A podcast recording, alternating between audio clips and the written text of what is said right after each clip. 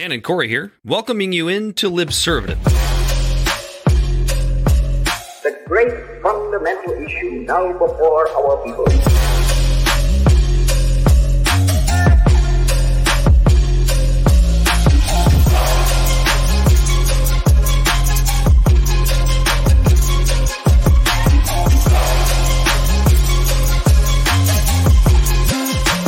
We, the people, cannot back.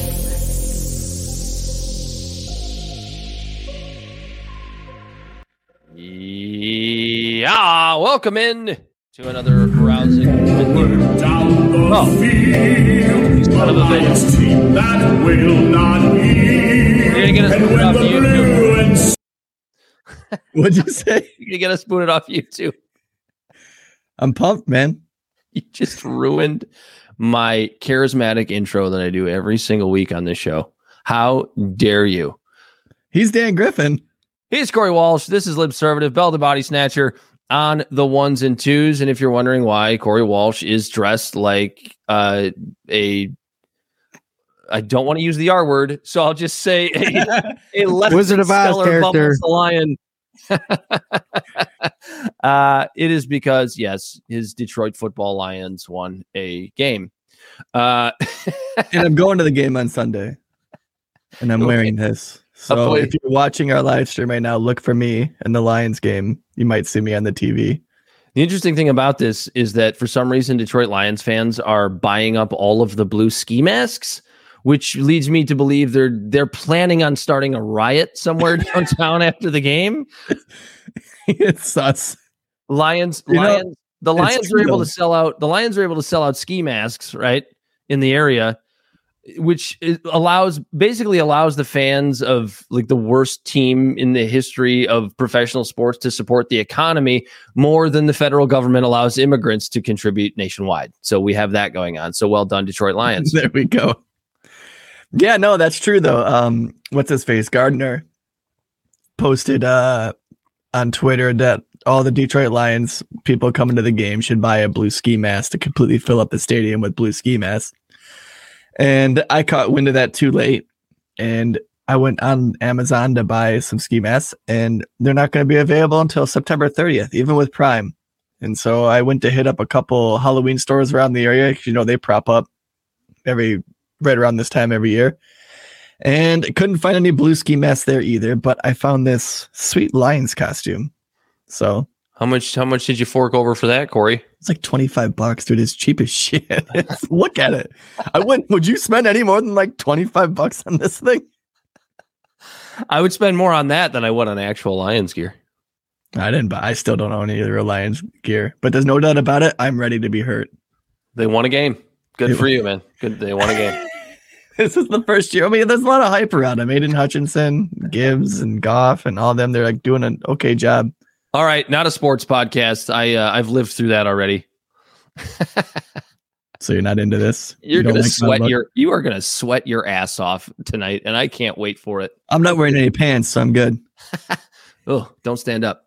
Uh yeah. So what do we got going on tonight, Corey? We are going to basically talk about I think I think the entire theme of the show tonight is going to be about how uh, the establishment is like super authoritarian and how many more people are actually beginning to see that that's the case. We are going to talk about, interestingly enough, uh, last week, uh, our listener question was, Hey, can you guys talk a little bit about Dr. Cornel West? And we did so. And we sang his praises for the things that he deserves to be praised for.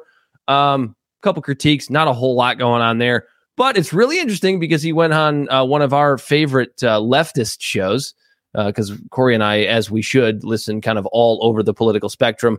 Uh, he was on the Jimmy Dore show, and Jimmy, uh, let's just say, took Dr. West to task, but also basically gave him a kiss before uh, going off, going off the air.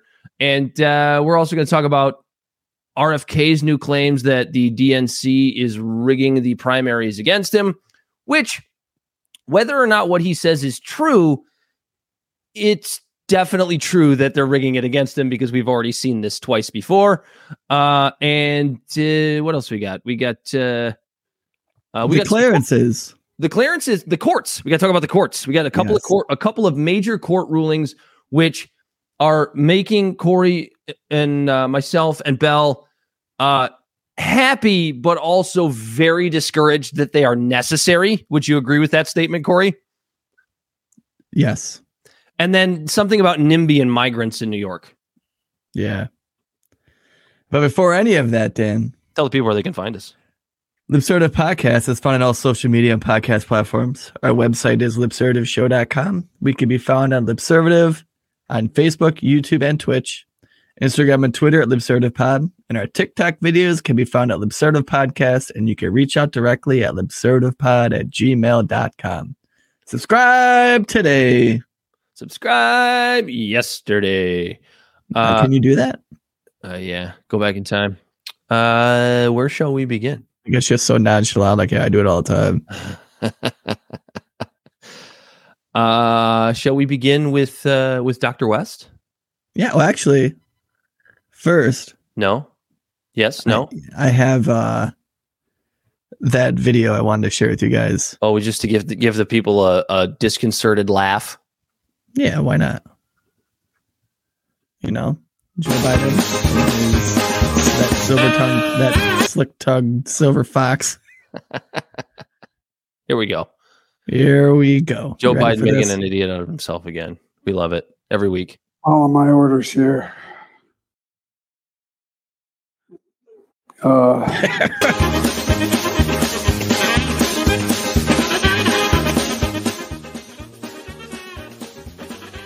staff, is there anybody haven't spoken? To, No, I ain't calling on you. I'm calling on, I said that I had five questions. Uh, What? I don't, uh, anyway. Anyway, other things on leaders' minds and they respond to what's needed at the time. And look, nobody likes having you see people leaving. celebrated international meetings if you don't know what you want at the meeting. If you don't have a game plan, you may have a game plan. He just hasn't shared it with me. But I tell you what, I don't know about you. What? but I'm going to go to bed. Third. The, uh, the, the, uh, the Southern Hemisphere Called it the third world. Change it. Had access. We, it wasn't confrontational at all. You came. Thank, thank you, everybody. This ends the Thank- count press thank- conference. Thanks, everyone. Thank you. Thank you. And they play him off.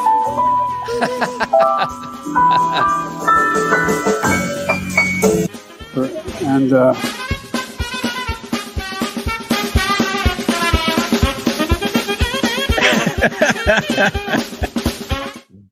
Bro, So that's, our- that's the deal. That's the. bro. I, what's so funny is like, I feel like Joe Biden and John Fetterman are just melding into one person. Like Joe Oh, Biden man. sounds sounds more like John Fetterman. It seems like every single day of his life. and Fetterman actually just made a statement about Biden. Oh, I'm sure it was glowing. I, I only saw the cliff notes. I'm sure. Well, that's all they're. That, John Fetterman speaks in Cliff Notes. What are you talking about? that's his entire language, and now Joe Biden's as well. The thing to take out of that is that he was going to bed. He probably should have gone to bed hours ago, days ago. Yeah, he Uh. uh, he said that uh he doesn't understand how people can call themselves progressives if they're going to vote for if they don't vote for Biden or something like that. I forget what it was exactly. If you don't vote for me, you ain't black. If you don't vote for Biden, you ain't. A, if you uh, you. Ah, no, that's just mean. I'm not going to try to impersonate Fetterman. Here's the thing. I don't need a Uh, guy who works two months a year telling me who to vote for. Oh, shots fired! Shots fired by Bel the Body Snatcher. Oh my god, it just it just gets worse and worse every time. Every single time he speaks. And we're going to get to some polls I think a little bit later on in the show. Smoke some polls. And they are uh they are def it, it is just looking more and more and more like you know, sorry for anybody who might be a cuck for the establishment Democrats, but uh your boy going to lose. Uh it's just looking worse and worse and worse unless something crazy happens because we're talking about liberal polling or well, they're not actual liberal polling, but you know, phony, you know, uh, limousine liberal polling from places like CNN, uh, where Biden's polling numbers are, tr- are atrocious among his own voter base. Don't know how you win an election that way. Um, so authoritarianism, can you see it yet? I think that brings us to. I think you just ruined how we wanted to do this, but we'll do this one first because I think it's pretty quick. Um, sorry. it's okay. It's all right. We can we do things on the fly here. We have show meetings on the air. It's fantastic. Uh, best show best show on uh, on all of the interwebs. That's Uh, true. And we might be joining a network here soon that's gonna really, really enjoy our shenanigans. RFK Jr. claiming that the DNC is rigging the primary against him. Uh, do I have the video here? I got it here somewhere. I know I have it. Uh, there it is. Here we go. I'll, pl- I'll just play this and then we'll kind of talk about it. Okay. First, I should share. I guess I should share the screen first. Shouldn't I? Sounds like a plan, I Dan. guess I should probably share the screen first. That would probably help. There we go. Now I Hey, there it is. A little swirly. You're effectively disenfranchising the Democratic voters from having any choice and who becomes the Democratic nominee. So, two of the things they've done today, they've made rules that if any candidate sets foot in the state of Iowa or sets foot in the state of New Hampshire, that none of the votes that are cast for that candidate will be tallied. In other words, any delegate that I win in New Hampshire or Iowa would go instead to the president. And now they're trying to change it so that if I campaign in New Hampshire, that none of the votes cast for me in Georgia will count. And that's significant because it's hard to win the nomination without Georgia. If you add up all the super delegates that they control and all of the automatic delegates that just go to the party and go to the president, I would have to win almost 80% of all of the states in order to beat President Biden, even if he only wins 20%. You know, live at a time in American history when a lot of Americans uh, think that democracy is broken, that the political system is rigged, and that there's not really any democracy. And unfortunately, the DNC is taking a lot of steps that uh, that confirm uh, that outlook. If you like And so, you know, if th- there's really not any way to. Did anyone have you fact checked that? no, well, that's the thing. I, I've I tried. I don't think there's any real way to corroborate what RFK Jr. is saying there. Um, could he be being hyperbolic? Sure. Um, sorry, but like I, I kind of choose to believe him. Um, and the reason I choose to believe him, uh, even if even if everything you he just have says, so much distrust in the establishment itself. Well, but not only that, like we've seen it already, Corey. We saw it with Bernie Sanders twice now. I mean, when you have this these these ridiculous, I mean, if, I don't know if you remember the 2016 primary, but there was a there was a, an, an area in there where where he and Hillary were kind of neck and neck, and then all of a sudden we get closer to uh, the Democratic National Convention where it's time to uh, announce the uh, candidate for president of the United States for the Democratic Party, and Hillary Clinton just magically pulls away. She just magically pulls away. The these the the, the concept, the- And that's not just that's not just you just assuming trying to just put two ends together. If you remember the WikiLeaks, uh, Podesta and Debbie Wasserman Schultz were all uh, sending emails back and forth saying that it's Hillary's turn, Bernie cannot win. And she was Uh-huh. sending this to super delegates because if you remember in 2016, so I remember this stuff kind of vividly because uh, 2016 was like the first election that I paid attention to, and what I did, I was like just hyper fixated on it. And it's when I realized that politics is actually something that I could continuously continually focus on. As soon as the count was coming out for the delegates, they showed Hillary up by like 1200 because she just all the super delegates just went to her in the very beginning before even a single debate, before a single primary, before any of it. They showed her in the lead by like a thousand votes, a thousand delegate votes. You mean? a thousand delegate votes. Yeah, it was it. Yeah, and I, I remember being like, "What the hell?" Like that's that was the first taste that I had that realizing that the two party system was absolute trash. It's so like the, the idea of a super delegate is so arbitrary. Nobody understands it. Nobody understands where they come from, how like what the system actually is. If you even try to look into it, it's it's so it's so vague and and just it's and that's and like I don't know how you could possibly think that that's not by design. I don't know how you could possibly think that it's not by design. Like that was the moment where I started to go, okay. And then I caught Trump derangement syndrome for a little while. Unfortunately, I admitted I'm not proud of it um, and ended up voting for Joe Biden anyway uh, in 2020. Uh, won't be making that mistake again ever.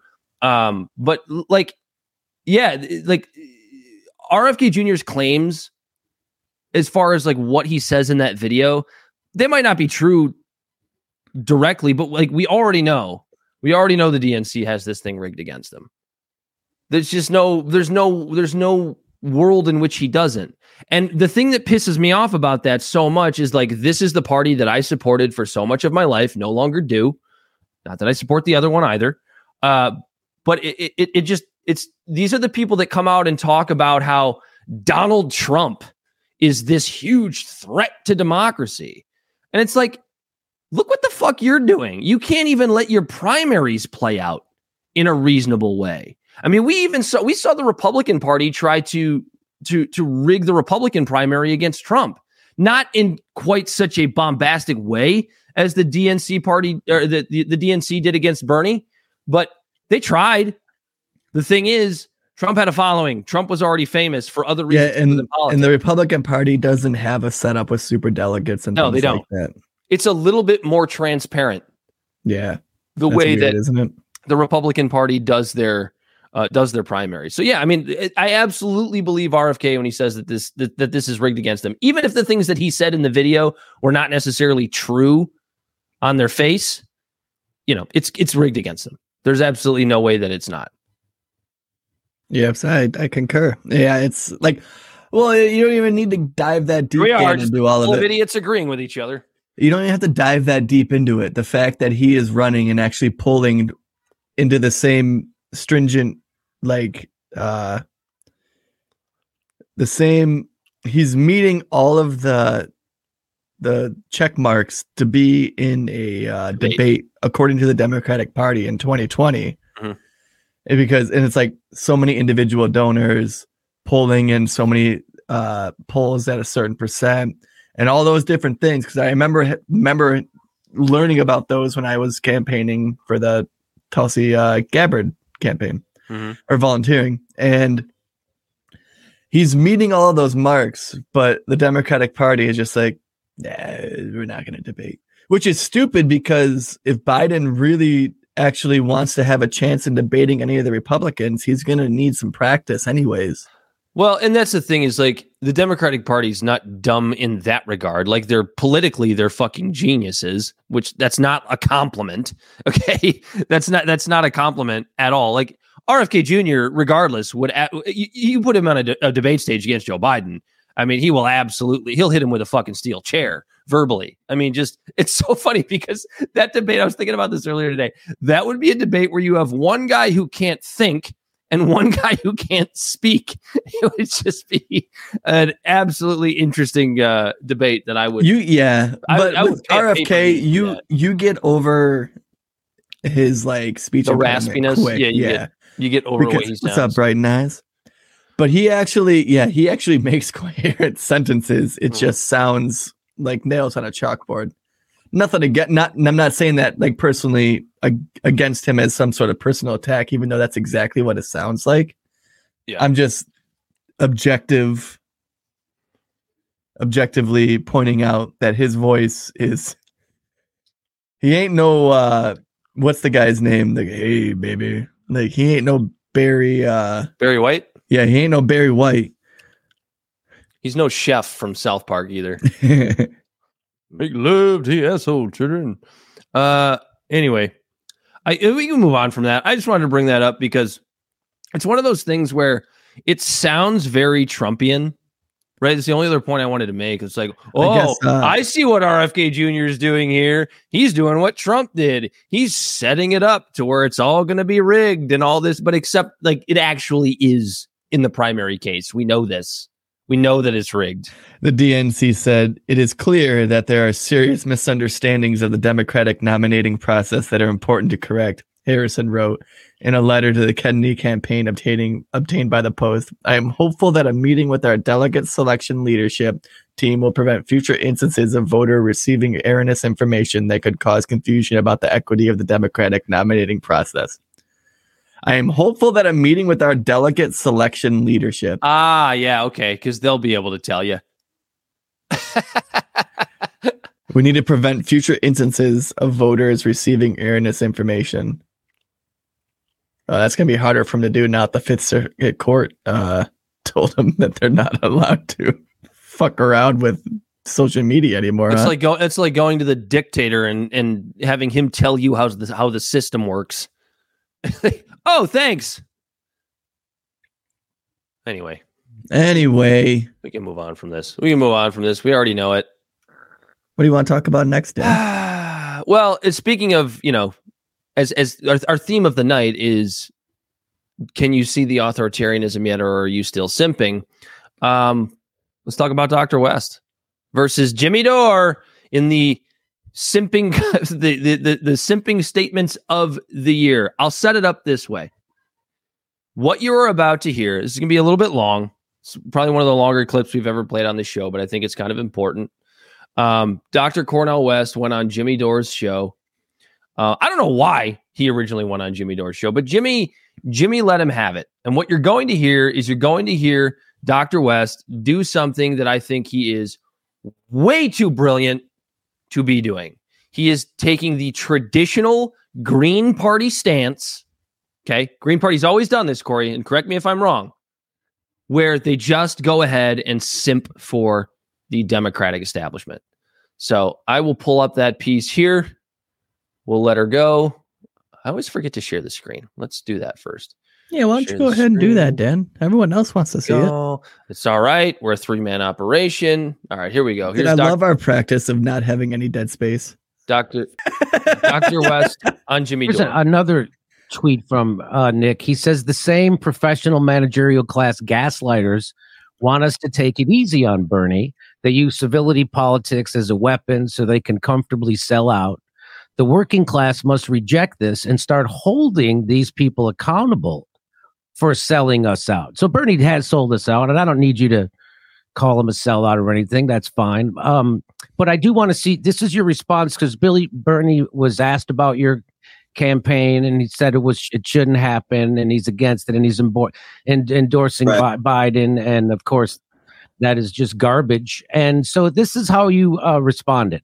you know, you, even in love, people have deep disagreements about these things. But I think again, he's he's fearful of the neo-fascism of Trump. So when my my uh, what I would say to you here, and this is a big Mhm. point, and I, I would try I'm trying to impress upon you going forward that when Sure. you do that, you you you sound a little bit like Joe Biden, and what you're doing is you're giving a pass to Bernie Sanders and anybody else for voting lesser of two evils. So you're endorsing the Democrats' message in their campaign. And so now people can dismiss your candidacy and say, well, we got to worry about the neo fascism of Trump as if Joe Biden isn't worse, which he is. He's a bigger fascist. And uh, he just crushed a union strike on the railroad, which is the definition of fascism. Uh, he's now trying to saber rattle with two uh, nuclear powers, nuclear war, nothing more important than that. And what he's doing in Ukraine, you know exactly what he's doing, right? So he's the worst warmonger in the world. 300,000 Ukrainians have already been slaughtered in this proxy war that was provoked by NATO, which you know. So when when do you think that when you say that about when you call Donald Trump a neo-fascist and you don't say that about uh, Joe Biden, how, what do you say when I tell you that you're undercutting your own campaign and you're you are propping up the Democratic message, which is that they are the lesser of two evil, and you have to fu- vote for Joe Biden so we don't have fascism. By the way, we already have fascism, as we all know. Fascism is the joining of corporate and government to screw the worker, and that's exactly what Joe Biden, the Democrats, and Pete Buttigieg did. And so they and they will keep doing it, and they're not stopping it. And they're they're also for censorship, which is the hallmark of fascism. So this idea that Donald Trump is more of a fascist than J- Joe Biden undermines your own campaign. There's no doubt about that. And so, what I would encourage you to stop doing that. What what, what do No, you say I, back? I, no, no, we, we, we deeply disagree on that. I don't think, and this is what I disagree with Nick too. That, uh, and I appreciate your your advice here. You know, cast in in a respectful way, but we do, and I disagree with Brother Nick on this too. That uh, um, the man, I just got back from Mississippi. You know that. You know what the Jenkins and Parkins, the two brothers, brutalized by the police. Ah, and we got an ad. Oh, not a fucking ad. I think one of us just needs to actually pull the trigger and buy YouTube. Yeah, no. I'll mute that for a second. Um, you can skip it. You can skip it. I can skip it now. Look at that. I was Look about to say, oh my God, skip it. Making some meat cookies. running wild, uh, not just with votes, but terrorizing black folk. The Goon Squad finally got caught by two lawyers, Brother Malik and Brother Trent. Now, what does that mean? That means that when you talk about fascism, you're talking not just about the rule of big money, not just the rule of, rule of big military, uh, not just the rule of corporate power, so that it's oligarchic in essence, but you're also talking about dictatorial rule, no elections, uh, the elimination of dissident voices, and then the scapegoating of the most vulnerable, which it could be immigrants, it could be workers, it could be black people, Jews, Arabs, and so forth. Can I just pause for a second here and listen to what Dr. West just said about, you know, how fascism isn't just about corporate power and government power combining together to screw the worker, which is what Jimmy said. Everything Dr. West just described there, tell me that doesn't sound like Joe Biden. Yeah. I don't know in what world that what Dr. West just said there doesn't sound like Joe Biden. See, with, with under Biden, what you have is a fascist dimension domestically, especially against black folk and others. You and I, the very fact that we're having this dialogue without being eliminated overnight, a fascist regime could completely call into question what, what, what, what the use of arbitrary power. That's what happens in the mass incarceration regime vis-a-vis poor black people and others. Joe Biden. Right. So, that is the fascist dimension. And- and- Similarly, so in terms of militarism abroad, so that there's fascist elements, my brother. There's fascist dimensions. But see with Jimmy's Word Trump, salad, bro. when you Word have salad, Dr. calling West. the question Jimmy's transfer of thinking the same power and so forth, Yep. that is not the same thing. And so that, that doesn't undermine my campaign at all. The campaign's about 100%. truth. Hundred percent undermines your campaign. Hundred percent, you're shooting yourself right in the dick before you even start. So that's just all. bad. You're getting bad advice. I don't know who's advising you, but they're It's giving you horrible advice. advice. I'm January myself. I'm a free man. I'm a free man, Okay. brother. So January, But I want to hear your argument. I want to hear your argument as to how Biden is more fascist just than Trump. himself a hole. Trump Just, just, just, let, just lay it out right. Dr. quick. West doesn't watch Well, TV, I'll. I'll tell you right now. Tr- the reason why the the deep state Russia gated Trump was because uh, he wouldn't bomb enough to calm them down. So he wouldn't do enough bombing. The reason they impeached him because he wouldn't ship arms to, na- to Nazis in Ukraine, and he was against that. And so that's the that's so the, just are you are you defending Trump as Oh, here somehow being a, a person who is? I, mean, So- I, I don't understand. I don't understand your argument at this point, though, man. What what are we talking about? What are we okay. talking So uh, there's I, I, I, I want to understand what the content of your argument is, because one can, in fact, okay. bring critique to bear on the system as a whole with the two corporate wings. But somehow, what do you say to But- what do you say to trans and gays and, and, Oh, and lesbian brothers and sisters in terms of their rights? Oh man. So uh, that's ex- again. Uh, Is- is the, that- Joe Joe Biden is responsible for the mass incarceration, not Donald Trump. Who who is more responsible for black and brown people lock, being locked up and America being the largest penal colony in the world? Is it Donald Trump or would it be Joe Biden? By the way, this conversation is a loser for your campaign. Well, sitting no, sitting I- here I trying to make the argument. It could be a loser for you too, though. trying to make trying to make the No, argument. but you trying to make the case that somehow the, the, the, the Democrats are more fascist than the Republicans. The, the, the fascism cuts across the board. That, that, that's not how you say it, though. You say it's only Donald Trump. You don't say it cuts across the board. You call uh, Joe uh, Biden milk toast, and you call Donald Trump a fascist. So you're not saying Donald Joe Biden is a fa- fascist, really? I said there's fascist dimensions to the to the Biden Oh, project. God. You're absolutely right. It's But like you're question is- campaigning for Joe Biden almost when you're doing this. Oh, that's what it sounds that- like. That's ridiculous. That's ridiculous. But that's what it's. I'm not saying you are doing that. I'm saying that's what it sounds like. All right, we could we could stop it there. Um, d- I- So Bel didn't. So Bel hasn't watched these. uh Listen to this one. So I want to get his just, res- like candid response. He looks embarrassed for Dr. West. That was embarrassing for uh for Dr. West there. He was talking so fast, you could barely understand what he was saying. He was just trying to put words together. Yeah, it's like, But and it was so interesting to me about all of this is like they just don't answer a question. they don't necessarily disagree, but it's it's what Jimmy Dore is like and, like trying to do is tell him stop making your campaign about Trump and making it about a message of uniting the working class Oh, and all of this stuff. And when Cornel West is just coming out in his campaign and just saying we got to beat Trump, got to beat Trump. It's like okay, well Biden has a better chance of doing that than you. Why would I vote for you and split up the votes? Mhm. Right.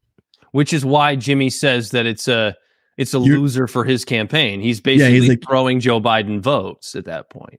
Yeah. No, you could definitely see him. He was I mean, Because why would you vote third party if a uh, the third party who is going to get less votes based on our two party system when the incumbent Why- is already Democrat. when the incumbent is already saying the same messaging you are? Yeah, Yeah. No, I mean he was quick to he was quick to call Trump a fascist too. And the way that he danced all around that when they when he asked him about Joe Biden, that's what killed him right there. Well, there are there uh, Bel. There are just fa- there are only fascist elements. Dim- dimensions, fascist dimensions. like so that Just- that would mean that and I he's and I'm the same way. I like West. I like what like I like some of the things he says. I like how he's is attacking in a third party. He did switch from the People's Party to the Green Party so he could be on ballots in all 50 states. I like those things. But yeah, his his campaign is it's shit. like you got a you got a decent guy who has name recognition who has a shitty campaign right now and that's the reason why he'll lose. Uh, I know he was doing, but Yep. seriously. All he did 67 Corvette. Uh, was was word. all he did was word salad himself through that. He used a couple of kind Not of very well. kind of a s- cou- couple of kind of soft ad hominem attacks on Jimmy. You know, are you suggesting that somehow the the Democrats are more fascist than the Republicans? I You just don't. sound like RFK or not RFK, but uh, or just- RFK senior or JFK. I did don't you just think. support Trump? Yeah, It's like, exactly. D- It's like, oh well, if you don't believe that Joe Biden is less fascist than Donald Trump, then you somehow support Donald Trump. As if we're like and then you might as well just vote for Joe Biden. you're sitting there in art. Like, I don't understand how somebody as brilliant as Cornel West doesn't listen back to that conversation that he had with Jimmy Dore and actually realize that all he argued for was a lower degree of fascism. That's what he did. I, I really fucking hope he does. That was his argument. But so His here's the thing, a lot of these old heads- his- hold on. His argument was that it's okay because the, Biden administration and, and the Democratic Party is just, well, they're just less fascist. It's just a little You're a bit. fucking- if you're a fucking actual leftist, you should be arguing for no fascism. Right. this, this is just the dumbest. and That is Yeah. honestly the dumbest I have ever heard Cornel West sound. I respect him. I like his ideas. I like his books. I, I just I don't understand how he can go into this campaign going the mo- saying the most important thing we we can do is beat Donald Trump. No, the most important thing we can do Let's turn the system on its fucking head. is actually make the lives of Americans better. And that Right. is supposed to be what leftism is all about. Like that's that is my biggest issue. My biggest issue with leftism isn't necessarily like what Dennis Prager or whatever says about leftism or any of these like conservative blowhards say about about leftism. It's that leftism is has absolutely lost its principles. when you're actually going on Jimmy Dore's show and arguing that a lower grade of fascism is what we should vote for. Yeah, and we only played a little bit, and like, uh, if you listen to Jimmy Dore and how he talks to people and stuff, he was trying so hard, so be nice. so hard, yeah, to play nice. Yeah. And he was saying like, no, listen, like I love you, man. Like I really like I respect you, but the campaign you are running is shit. It's not you that's shit. It's the campaign you're running and the messaging that you're running is shit. And him giving, and then him going, well, how, what do you say to our uh, LGBTQ and trans? I'm like, is Cornel West really getting on Jimmy Dore's show and using a fucking straw man? A brilliant thinker Right. like Cornel West throwing out a straw man argument against what Jimmy Dore himself has always admitted he is an idiot pothead comedian who knows more than so many others and it's it's just true. I have my disagreements with Jimmy. Mm-hmm. I'm not nearly as leftist as Jimmy at all, but what I respect about Jimmy and what I will always respect about Jimmy is that he is a true leftist. And if you're going to be a leftist, And they're few and far between. at least be true about it. Right. At least Yeah, and I, it's funny because I just think that these old heads, you know, like Cornel West is so used to three, four minute uh interviews, with Rachel Maddow lobbing him softball, softball questions. questions, Yeah. and not having to elaborate on anything or getting any pushback. And even when he was on uh on Fox News before the the Republican primaries, it was still pretty softball question stuff. There was one thing he fumbled over, I- if I remember. I can't remember what it was exactly, but I think all these old heads just they they make all these cookie cutter answers that are 30 seconds long and they know that they don't have to elaborate on them as long as they sound good in a sound bite. And you go on a show like Jimmy Dore's where you have an hour to go and you have an hour to burn. You you need some meat to your words. At least 20, 25 minutes every time he has somebody on. Right. Bill, what are your final thoughts now that you've had a chance to sit there and, and kind That's of just a taste. digest this? and the whole thing was like that. It was like almost to the point where like when I was listening to it, I was like at work and I'm like, oh, this is almost a little bit uncomfortable. I'm embarrassed for the dude, honestly. You spend all this money on this campaign and then present yourself like that on Jimmy Dore. It's- Where you're- I, I, really am just embarrassed. And his show gets West. millions of He's, uh, downloads. I know. That's what I, I know. I know. We're in an interesting- is. I know he gets. yeah we're in an interesting landscape now where uh the interviews like that on jimmy dore or like interviews on breaking points or joe rogan or shit even something like jordan peterson or daily wire they get millions of more views than they would if they were on mainstream media Yeah. More people, I guarantee you, more people saw Cornel West on Jimmy Dore than they did when he was on Fox News. Guaranteed. Oh, I believe that. And man, he had all the opportunity in the world to just make something of his campaign right there on that show. And he took mm-hmm. it the complete opposite direction. he had Well, a chance to differentiate the green party from the democratic party and instead he doubled down and just said trump bad Well, and that's what makes and that's it. why i feel like we might have trump as a president in 2024 Oh, I can. I, I if I were a betting man, and I am, I like to gamble. Um, I would. I would bet that Trump will win the presidency in 2024. If you could Well, bet on politics, I would take that bet. Yeah. I would. you can you can and um man when you got his competition that looks like that you you know biden's competition when it looks like cornel west i mean cornel west like you said is an awesome dude but when he's his campaign looks like that and that's joe biden's competition you definitely know that donald trump's going to be your president Stop 100%. sipping. Yeah. Just It's stop. so- not- yeah. Not you, Bel, but but Cornel West. Just stop. Stop fucking simping. Yeah. Joe Biden. I'm hoping that he takes a serious reflection on that and then can turn around and change his messaging to create a decent campaign. So word Um, I don't know. I don't know if you guys had anything else to add to this uh, embarrassing interview. Uh, or Jurf Kamrishkaji said, I know what it's like to lose. I feel so desperately to feel so desperately that you're right, yet fail nonetheless. It's frightening. And that's fair. No, that's that's a that's a good little takeaway from it. Yeah, like uh we But I want my leaders to saying right learn. now. you, a big a big thing about being a leader is is learning. It's like you see a lot of these politicians like I mean, you hate to say about Joe Biden, but it's like all the stuff he said about back, you know, busing back in the day or whatever, to now come along this way, you know, this far and not be saying that stuff. Well, and also it's like I would rather when it comes to when it comes to politics, right? Like I would I would so much rather vote for a candidate that has no chance to win and actually be principled than Yeah. vote for either than vote for either of these two establishment parties. Now I already I already know what tons of people are going to say. "Oh my god, you're wasting your vote and democracy is at stake."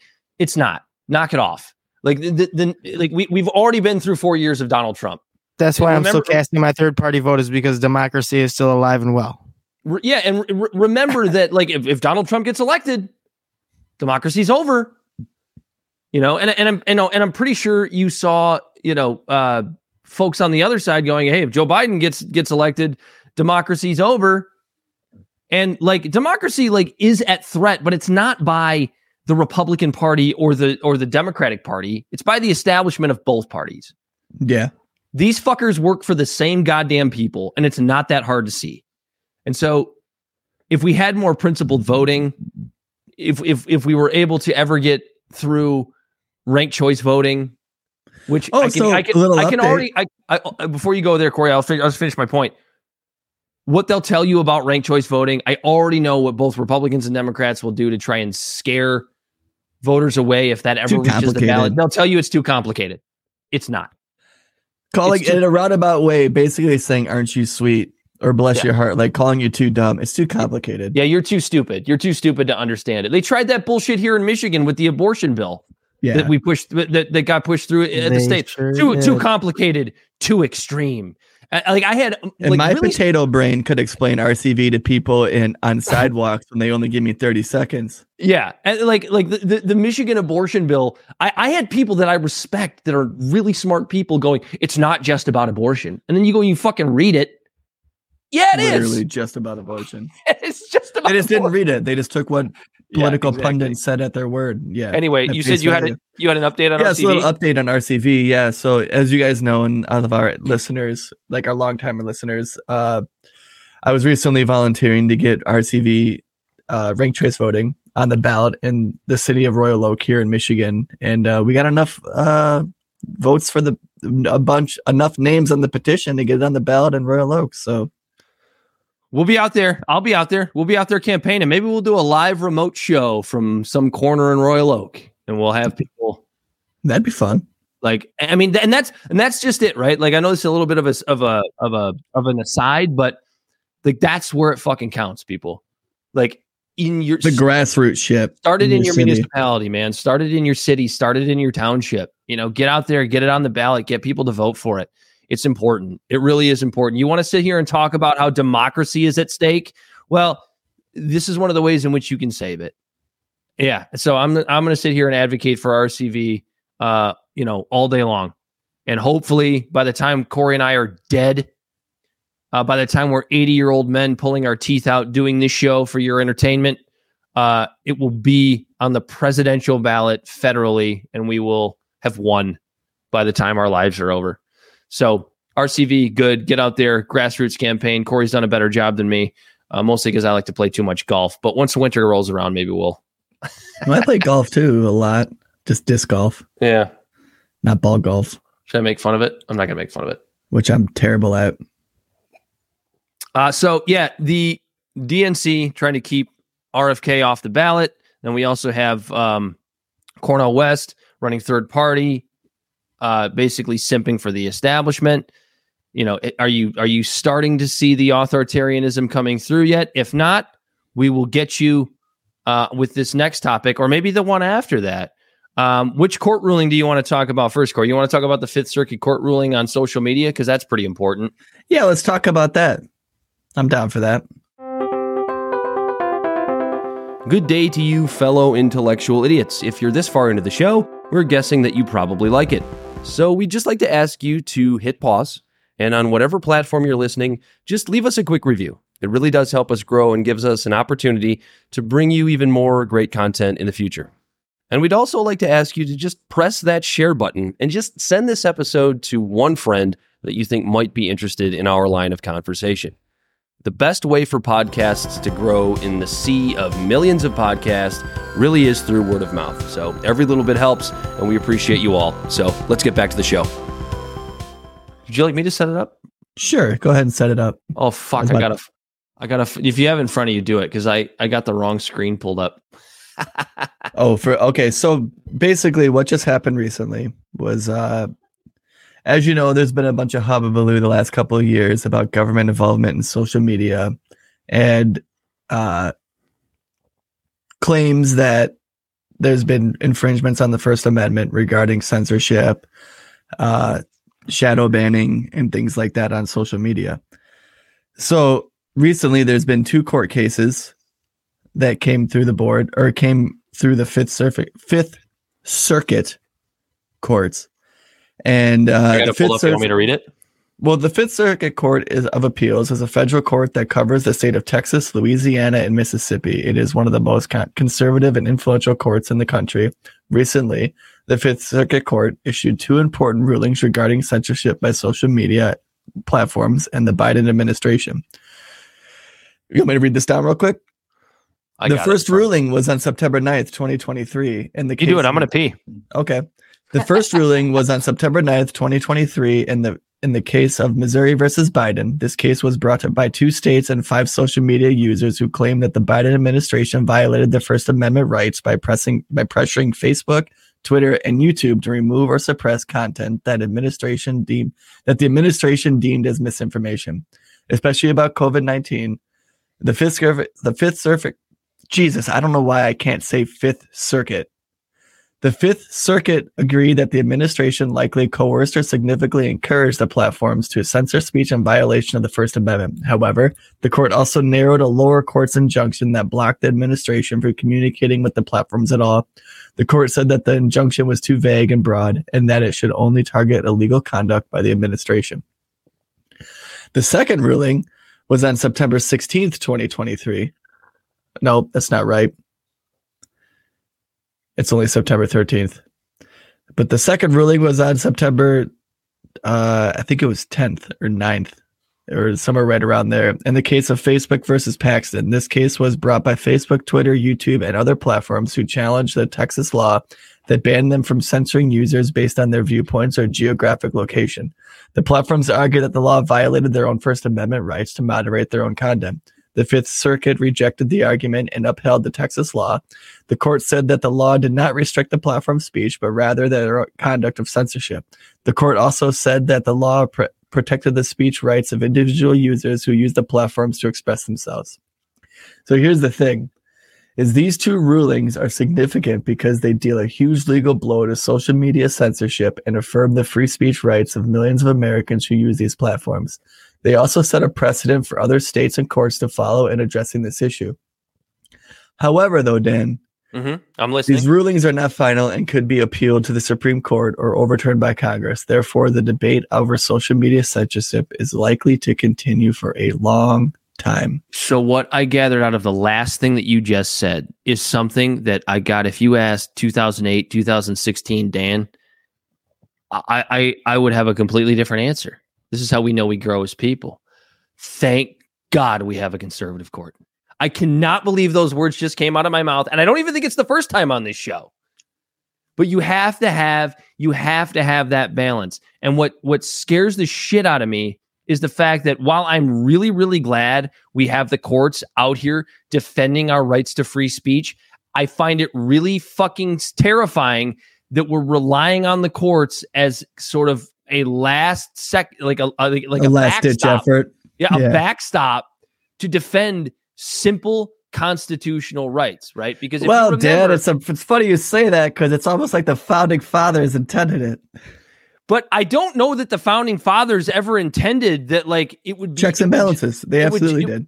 I know, but I don't think they ever thought that it would it would be used as a backstop to defend the First Amendment, Corey. Oh, okay. I mean, yeah, deeper law in the micro scale. Yeah, yeah, yeah, you yeah, get further down, yeah. maybe so, but like that that is that is to me terrifying. Although I am really, really proud to be an American in that light, in that in that context where it's like, dude, somehow the system is holding. And this is where I just want to shake people like Cornel West that want to sit there and go, oh, Donald Trump is such a fascist. We have to stop him from winning the presidency. When you have a Democratic establishment right now, right now, that has made inroads into trying to subvert the First Amendment in in one way, shape, or form. Now, before you go, well, I guess, I guess, I guess you'd be happier if it was Republicans. No, because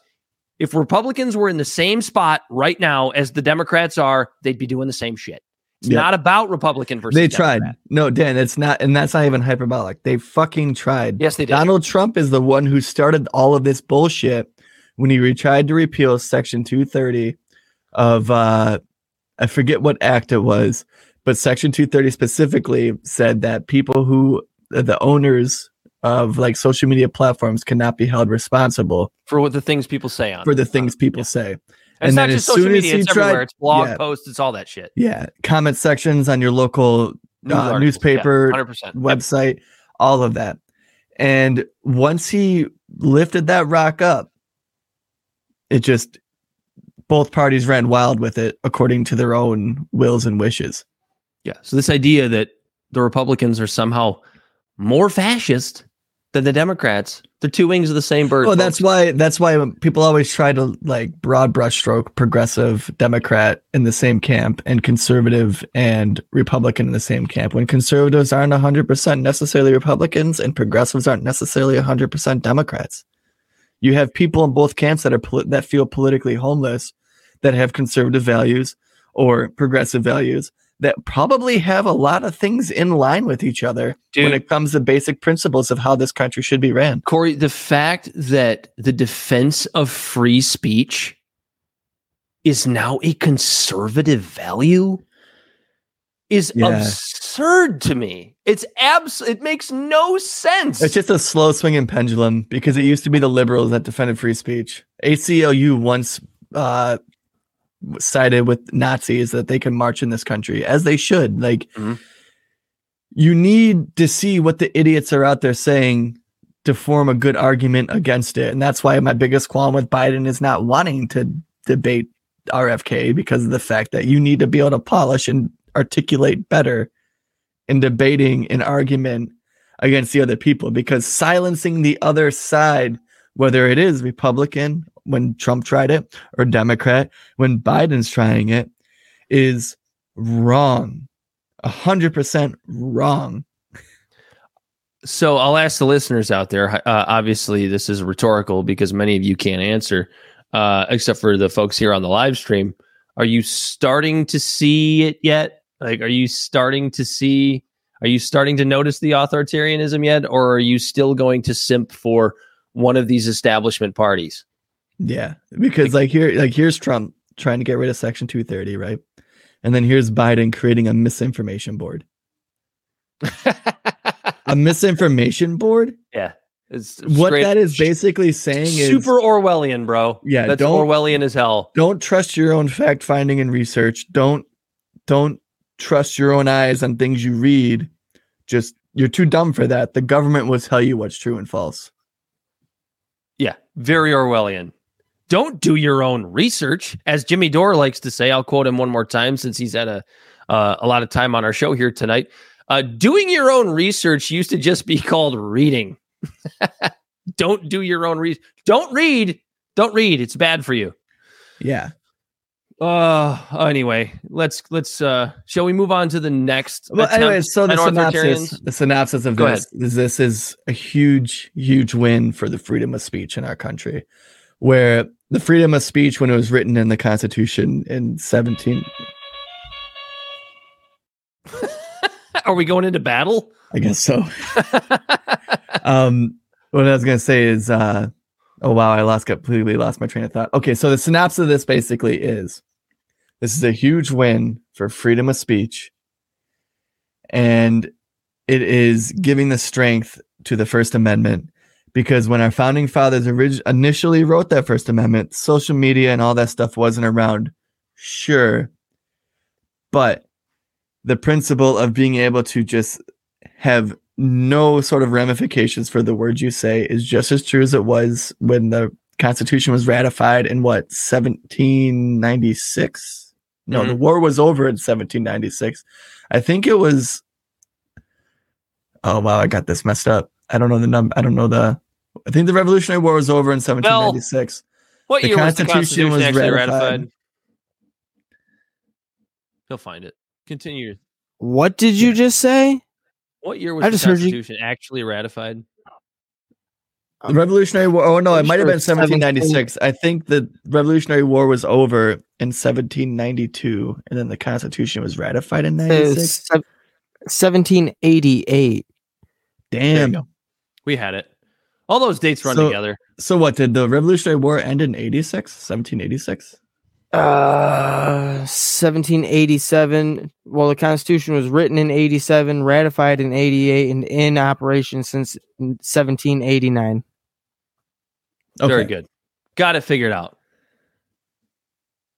You mean you didn't memorize all those dates in seventh grade history class, Corey? Neither I. had, I'm pretty. I'm okay at it. I got them all right. You watch the challenge. you, you don't watch the challenge, do you? No, I So- didn't. you know, it's funny because in high school I didn't pay attention to any of that shit. But there was I- a there was a trivia question, right? They were playing a game where like if you got one wrong, they would tip like you would lay you were laying on a glass thing and they would tip it if you got the trivia question wrong and dump you into the water. Last person left wins the challenge. One of the question was, what year did the Civil War start? And I went, first of all, no reality TV star is going to know the answer to that question. And even I was like unsure of myself. I was like, hmm, mm, I know it ended right. I know it ended right after Lincoln's uh, reelection. And I was like, 1861. And I got it right. nice. Did begin in 1861. And that's just I say, uh, Casey and EJ, like, I love the back and forth you guys are having in the comment th- section. I unfortunately we can't, we don't have the time to elaborate on every single response, but we have people, we have people that are watching that actually think and have fucking brains. it's just, it's beautiful.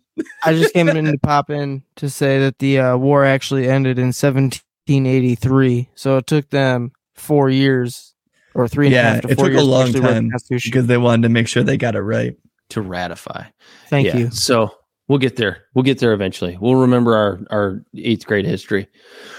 Uh, so if you don't see the authoritarianism yet coming from the establishment, we'll get into another another court case uh, out of New Mexico. Uh, you want to pull that banner up there for us, Corey, while I find this fucking article? Here we go. This is from Reuters. Uh, a federal judge in New Mexico on Wednesday issued a temporary restraining order against the state's governor's ban on carrying guns in Albuquerque and its surrounding uh, county, uh, a move which threw the state into the center of the U.S. gun rights debate. U.S. U.S. District Court Judge David Urias said Governor Michelle said Governor Michelle. I don't even know how to say her name. Is it Lujan? Uh, Grisham's 30 day suspension of concealed and open firearm carry rights went against the landmark U.S. court ruling in June that people had a right to carry a gun outside their homes for self defense. I cannot believe that we needed a court ruling from June of 2023 to tell us about our uh, Second Amendment right to carry a gun for self defense. What's up, Matt? He says waffle I, fries. did, I didn't have a banner for, for that, but I thought waffle fries would suffice. anyway, uh, so look, this is another backstop by the court system to protect the Constitution. It's unreal. It's unreal. We're talking about the First Amendment and the Second Amendment being absolutely trampled upon by the establishment. And yeah, right now it's the Democratic establishment. Wait till next week. It'll be the Republican establishment. Everybody chill the fuck out. Uh, that's that's why this that's why the debate of who's worse, Republicans or Democrats, is a stupid fucking debate that we're not we're not interested in having on this show. If that's what you want, it's probably not the show for you. Um, but look, this is a situation where you have a governor of a state that just can't even see the football when it's right in front of them. They just can't catch the ball. take away people's guns in a nation with more guns than people in a in an area where you're having trouble with gun crime and see what the fuck happens. Logically this makes no sense. Yeah, like if, if you're in an area that's having a trouble with gun crime, first off, committing crimes with a gun is illegal. So there's that. And then couple that with trying to take the guns away from the law abiding citizens who ha- also have guns because it's rightfully protected by the Constitution, who aren't committing these crimes. It just, it doesn't make sense. And it's always Good night, everybody. Yeah.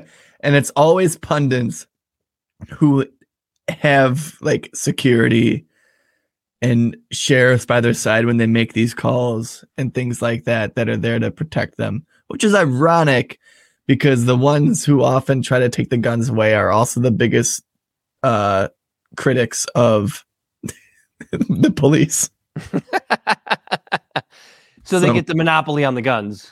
Or do they actually like the police because they like having that muscle? It's just politically advantageous to criticize them. Which would make sense because none of them would ever try to actually get rid of things like civil asset forfeiture or qualified immunity or anything like that. That is a major trample on our constitutional rights. Corey, I never thought I would be the kind of guy who would be involved in a podcast sitting here talking about and defending the Constitution as vividly as and as harshly as we do. I really never thought I would be that guy. And here I sit on September 13th of 2023. That guy. Here I am. He's that guy. Oh, shit.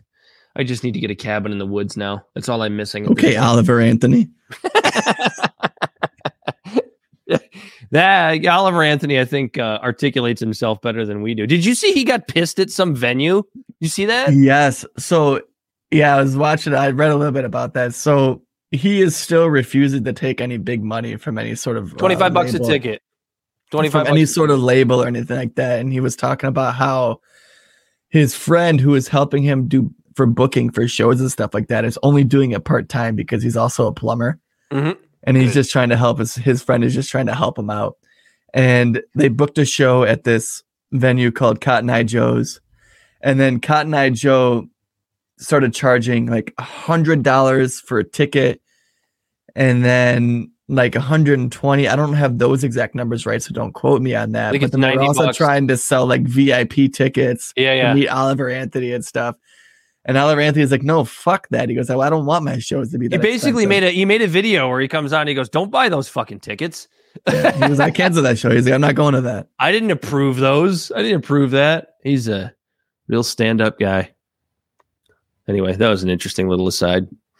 Uh, what do you have next, Corey? uh you want to smoke some polls Let's smoke. or do you want to talk about the Clarences Oh yeah, I guess that ties into the courts. You you know a little bit more about this than me, so I'll let you set it up. Uh something about Clarence Thomas. yes something something clarence thomas so So it'd be the Thomases, right? yeah Not the Clarences. well whatever Clarence parent, Clarence parents have a real nice marriage. So right now there's a bunch of stuff. Uh, according to some reports, Clarence Thomas, a conservative justice of the U.S. Supreme Court, and his wife Ginni Thomas, a right-wing activist, and Harlan Crow, a Texas billionaire and Republican mega donor, have been involved in a network of dark money that has been shaped that has shaped the American politics and jurisprudence in the past decade. So for people who don't know, Dark money is a term used to describe political spending by groups that do not disclose their donors. Some critics argue that dark money can influence the decisions of judges and politicians and undermine the integrity of democracy. So basically, Clarence Thomas and his wife have been taking a ton of dark money from groups called like Liberty Central, who received $500,000 in seed money from Harlan Crow, who had also provided luxury travel, private jet flights, school tuition payments, and other gifts to the Thomas family for years. which we These were gi- already aware of. which we were already aware of. And Clarence Thomas was one of the people who actually said in 2010, the Supreme Court issued a landmark ruling in Citizens United versus Federal Election Commission, which loosened the restrictions on campaign spending and allowed unlimited and anonymous donations by corporations and individuals and nonprofit groups that engage in political advocacy. So Jimmy and Clarence are tied to dark money in several ways. And here are some of the main connections. Jimmy Mm. Thomas, Jimmy Tom, Ginni Thomas co-founded a nonprofit group called Liberty Central, which Jimmy received Thomas, five, is that like Michael Obama? God damn it. Sorry to interrupt. I had to make an Obama is Uh, joke. They received $500,000 in seed money from Harlan Crow, a Texas billionaire Republican mega, mega donor who had also given gifts to the Thomas family. Liberty Central is one of the groups that benefited from the Supreme Court's ruling in Citizens United versus the Federal Election Commission, which allowed unlimited and anonymous donations by corporations and individuals to nonprofit groups that engage in political advocacy. Clarence Thomas was one of the five justices who voted in favor of Citizens United and also objected to the disclosure rules that would require the groups to reveal their donors. He did not disclose his wife's involvement with Liberty Central or Crow's gifts on his public financial filings with the Supreme Corvette. Court. Ginny Thomas also received undisclosed consulting payments from a network of dark money groups led by Leonard Leo, the leader of the Federalist Society and a key figure in the conservative legal movement. Leo's network has funded Republican politicians, several nonprofits that have filed amicus briefs to the Supreme Court, and campaigns to confirm conservative judges nominated by President Donald Trump. Clarence Thomas has often sided with the interests of Leo's network and Crow's donations in his judicial decisions. So basically, Clarence Thomas is dirty as fuck and corrupt as shit. Riding around in his RV, pretending to be this humble little guy sleeping in Walmart parking lots Ah. because the yacht he wants to hang out on uh, isn't clean. I mean, is it unique to Clarence Thomas? I mean, I guess it is so far. It can't be right. Can't be. I think no, I think I think one of the other ones was RBG. if I remember correctly. Don't you dare disparage the notorious. Don't you dare. She was a Yeah, but perfect basically- person. Like he is sitting here just raking in money from Republican groups to sway his opinion in the courts and then not disclosing where he's getting the money from based on a ruling that he supported in 2010. Yeah.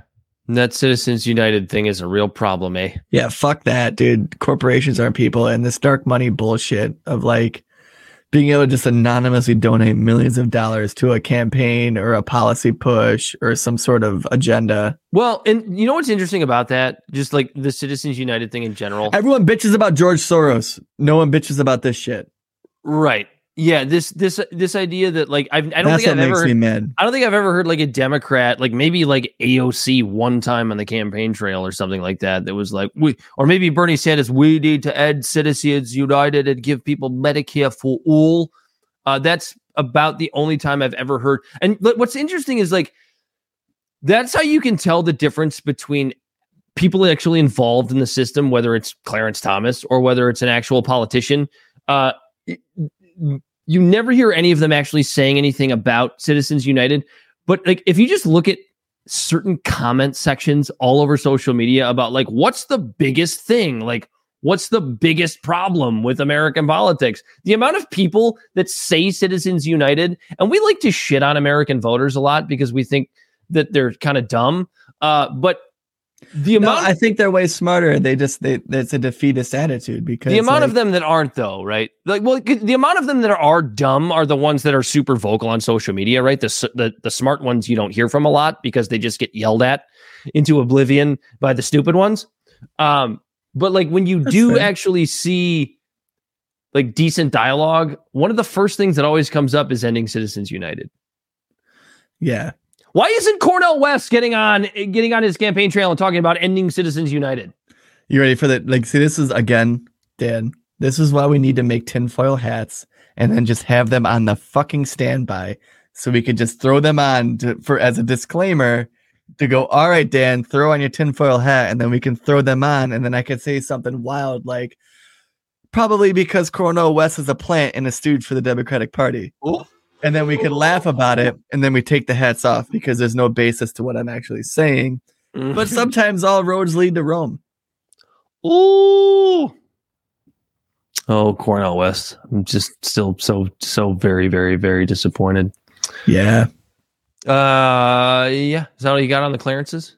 The Thomases? Yeah, they're just corrupt as shit, you know, and like, and it's just, it's so frustrating, Dan. It's so goddamn frustrating because, like, when our country was founded, like, they literally held hearings and all these different things just because the King of France gave Benjamin Franklin a snuff box. And probably a couple of hookers. Oh, he was banging hookers left and right. Mm, that syphilis is a real motherfucker. But uh yeah, like it just we come so far. There was a point when all the king did was just give him a snuff box with his own picture on it, and our Congress and everyone was like, "Whoa, hold on! It sounds like you might be influenced." and now you want to compare that to United is a thing. Can I just compare that to college sports for a second? Yeah, go ahead. You got Michigan State's head coach who just basically got fired for hitting on a, himself. basically hitting hitting on a, a rape victim that he brought in to talk to uh, his team about sexual harassment. But you, you- six months ago, you had people bitching about the fact that Michigan's coach wasn't wasn't suspended because he bought a kid a cheeseburger.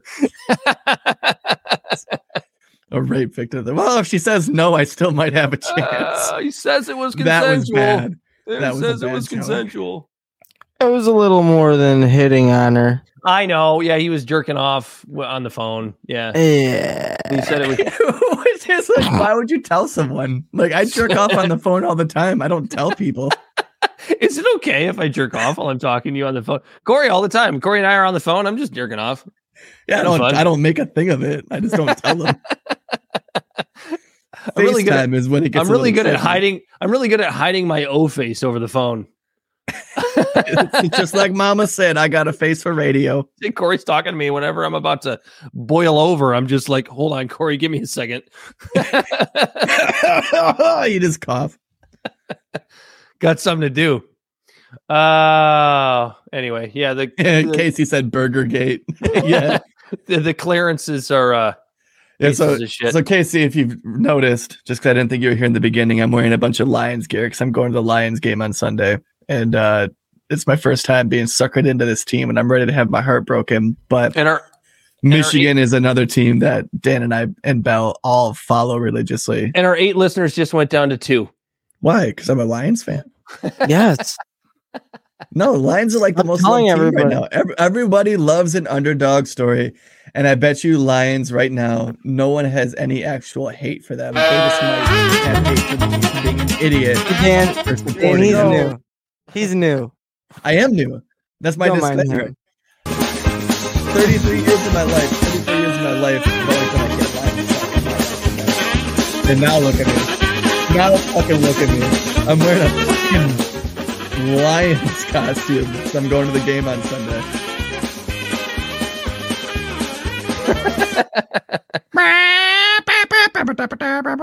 you have anything else? UAW strike is supposed to be like tomorrow, so we're not going to talk a whole lot about that here.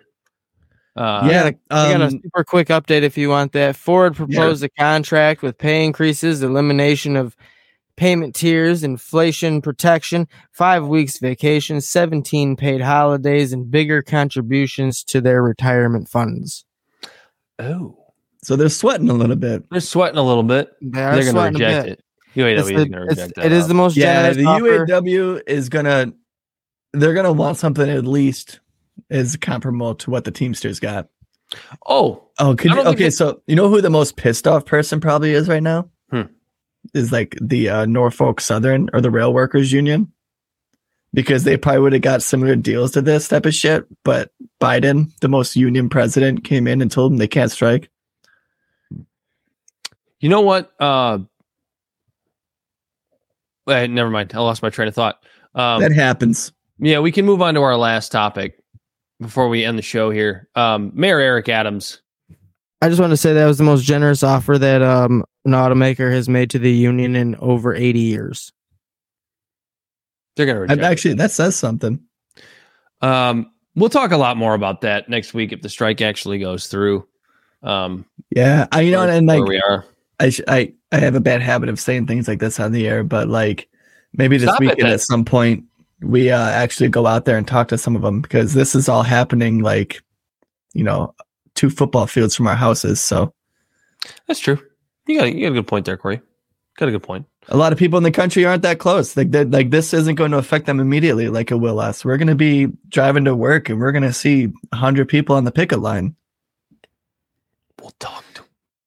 Let's just just have a little conversation. We could talk more about this. They have a strategy. It's really weird. We'll get into it next week. I'm serious. Okay. Read into it. It's super weird. Okay, I will. Bye. Bye. that, was, that was stupid. About as stupid as my costume. So if you're a listener, look, watch the game because you might see me on TV because I'm gonna be the dumbass in a lion's costume. I bought some face paint. I don't know if I'm gonna do it yet. I tried to get the ski mask, but they're all out. Mayor Eric Adams. Now that we're through that. what an unbelievable piece of shit with no solutions. This guy is. Yeah, so right now he's actually he's talking so I have an article from uh, ABC 7 and Adams is sending a warning signal and orders NYC agencies to cut budgets by 5% amid Mhm. migrant crisis. Yep. So this is this is okay. So this is Mayor Eric Adams in a nutshell to me.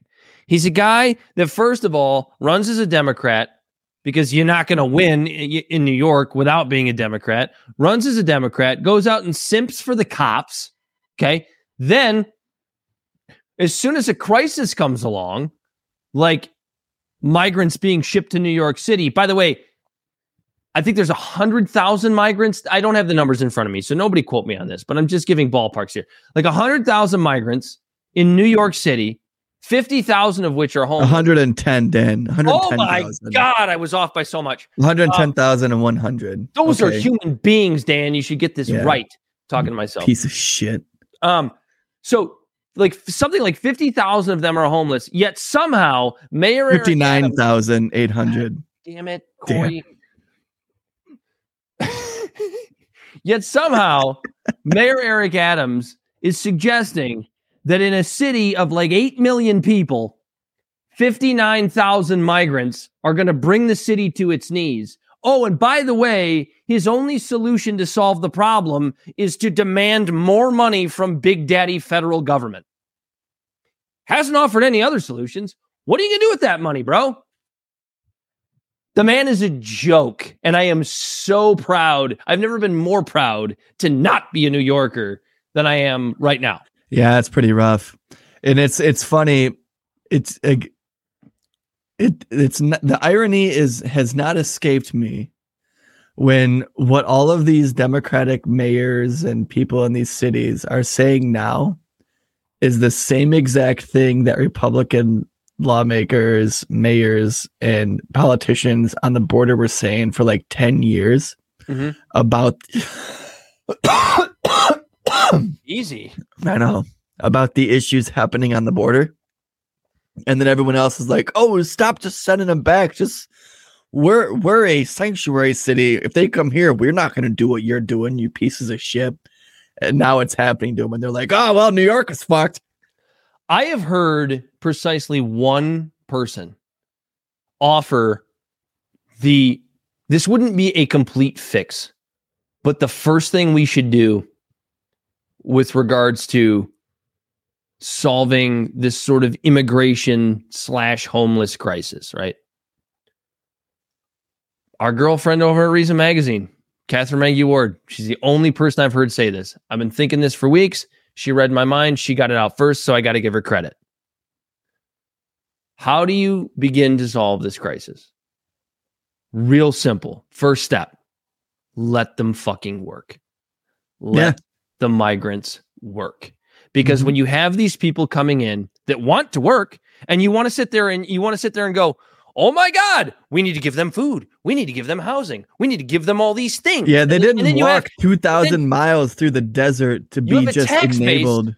You have a tax base that you're pissing off going, what about all the fucking homeless people that were already here that you don't give shit to? Yeah. The simple answer is No, like, figure we- out a way to get them a tax ID and let them work.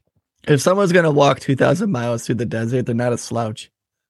right and, and like I, so so like let me already just go ahead and like like nip the like reaganite neoconservative assholes in the bud that are gonna go oh you're all right with them just taking american jobs. Take a walk around the around the block bro. Just go to any city any suburb here in detroit where we don't really have a migrant crisis yet. Um just walk around how many Right. help wanted signs do you see How no, many it's- now it's hiring not just signs that, do you Dan. see it's always been Corey. th- th- There's always been this fallacy from neocons and Reaganite conservative Republicans that have been, oh, these immigrants are taking our jobs. It's always been bullshit. It's never Yeah. been true. These people and- have always taken the jobs nobody wants. and what's frustrating about it, Dan, is like Republicans especially love to tout like capitalism and stuff, right? Mm-hmm. Free market. capitalism, the c- capitalism in the simplest terms is supply and demand. An equilibrium on between the supply and demand. If there's too much supply and not enough demand, there's a surplus. If there's too much demand and not enough supply, there's a shortage. Mhm. If you're integrating more people into the workforce, there's more supply of workers. And then what that's going to do is you know, that you have more bodies, there's going to be more demand for commodities. And you're adding both of these into our economy at the same time, that this is an influx to create an, a growth in the economy. There's one re- one of the main sole reasons America is not facing a population aging population crisis like all the rest of Europe and a lot of countries in Asia is because of the fact that we have a, sur- a supplement of migrants coming to live here because this country does offer opportunities that most countries don't. Because immigration is good. But they don't like to hear that because they don't look like me. They don't look like you. So I it's know. weird. And then they want to sit there and bitch about the fact there's a bunch of homeless migrants on the street, and it's because your your big daddy government has Yeah. made it illegal for them to gain employment because they would fucking work. I know, yeah, exactly. I know some. I won't name his name, but I know somebody here. Like we have, we certainly have some illegal immigrants here in the Detroit area. We have, we, you know, we have Mexican town. We have people coming up here too. Um, I know somebody who. I, I don't mean to like mm-hmm. perpetuate any sort of stereotype, but he does he does work for a landscaping company, and every summer he's like he's got illegal illegals that want to come help him help him want want to work for him. And he basically is like look all i can do to circumvent the irs is to be like is to go pay him in cash. I c- but well that that but it's like I, you know i can only pay you 500 bucks you can you can only i can only in, it, to keep it off the books i can only pay you $500 every two weeks so he brings them in they work their $500 worth of work he pays them and they're on their way and maybe they come back in two weeks maybe they don't it's like these are people that could just work for him Yeah, imagine if they were just like, "Oh my God, there's a social security crisis. Oh my God, there's millions of migrants wanting to work that could help supplement that." absolutely Like it's just it's insane. And what and the most mind-numbing thing to me, and I've said it on this show now at this point countless times, is America had a system to deal with this this large influx of migrants. It was called fucking Ellis Island. We did it a hundred fucking years ago without computers. Why the fuck can't we do it now? Why can't we put an, an Ellis? I think we talked about this a couple weeks ago. Well, A couple weeks ago, why can't we put an Ellis Island type system on the southern border right now? Since that's where the migrants are coming from. Oh, oh my god, the, the the the green card system and the migration system's trash. Then hire more fucking lawyers and hire more judges. Yeah. I'm I'm also at the same time, Dan, I'm okay with using technology that we have now to put sensors and use drones and do build some walls to try to funnel people the right direction. I don't want terrorists that might try to take advantage of this to try to come in. That's stupid that anyone tries Well, to say that and that's, that's a the thing too, fear mongering thing Yeah. because it is still an issue but it's not a big enough of an issue to put up a sign that says fuck off or closed. Yeah, and it's like are criminals and drugs going to sneak through? Yeah, that's going to happen. It's, like- happening now with the you're system never that we have. you're never going to fix that. You know, it, it's like you're. Ne- it- it- but again, I'll quote Ma- Katherine Mangu-Ward one more time. Corey, what's what is her favorite saying that I love so much that she uses? Don't count anything nefarious. That No, be the up other one. incompetence. don't Um, let don't let the perfect be the enemy of the good. Oh, okay. Yeah, yeah, yeah, yeah, yeah. Don't let the perfect be the enemy of the good. And that's that's what we would be doing. We would be doing something good that's not perfect. Don't let the perfect be the enemy of the good. And that's what I feel like, you know, the the, the 1980s Reaganite It's- neocons that want to keep these people out of the country. All the narratives They're fighting for the perfect. don't jive with reality all the time. Like migrants are sometimes some of the most patriotic people in this country because they know what they're coming from. They're like, yeah, communism is bad. We love it here. Like, like, Ah, uh, why is that such a strange concept? I just don't get it. Well, you know, Like they have- they haven't- migrants Corey, do they want to work though. Yeah, they do want to Yeah, fucking wanna work. It's our bullshit protectionist regulations in our country that big daddy government puts in place that makes it so they can't fucking work. Before we both have aneurysms, Corey, we should probably uh, we get heated about this because it's such a simple solution and it's not solved on purpose because and both the thing, is, parties like- get to use it as a political talking point when when we talk about comes. it, like when I mention it, It's like, whether- abortion. if we're having a discussion or like um, we're talking about it on social media, like there there's always a way to nitpick it. And like people will nitpick it and talk, well, what about this minor little detail over here on the what left What about this side? straw man? Yeah, yeah, absolutely. It's it's it's brutal. Anyway, uh, before we both have an aneurysm, Corey, we should uh, probably end this episode. Before we go, tell the Yeah, people I got a Lions game to get to on us. Sunday Yeah, you got to get some sleep. for Sunday. You're gonna have a long few days. the sort of podcast is found on all social media and podcast platforms. Our website is libservativeshow.com. We can be found at Libservative on Facebook, YouTube, and Twitch. Instagram and Twitter at Libservative Pod. Our TikTok videos can be found at Libservative Podcast. And you can reach out directly at libservativepod at gmail.com. Subscribe today. And if you like the show and if you're listening, make sure to give us a little review on your favorite or preferred podcast platform. It helps stir up the algorithms, get more people to listen to the show. It helps it grow. And word of mouth is the best way to get more people to listen to our show. So if you want something to talk about with a friend, share this episode with them, have them listen, talk about it, see where you agree, see where you disagree with us, let us know what happens. And uh, together we will be a safe space for the political homeless. Did you just say safe space? Yeah. A shelter, Or- a safe space. Corey did not go to Harvard. Uh, Do I look like. I went to Harvard? I'm wearing a fucking shitty ass Lions costume. Uh, yeah. Anyway, Bel the Body Snatcher on the ones and two, ones and twos. He, as always, has been Corey Walsh. Dan Griffin. This has been Libservative, and until next time, we are out of here. We, the people, cannot stand back.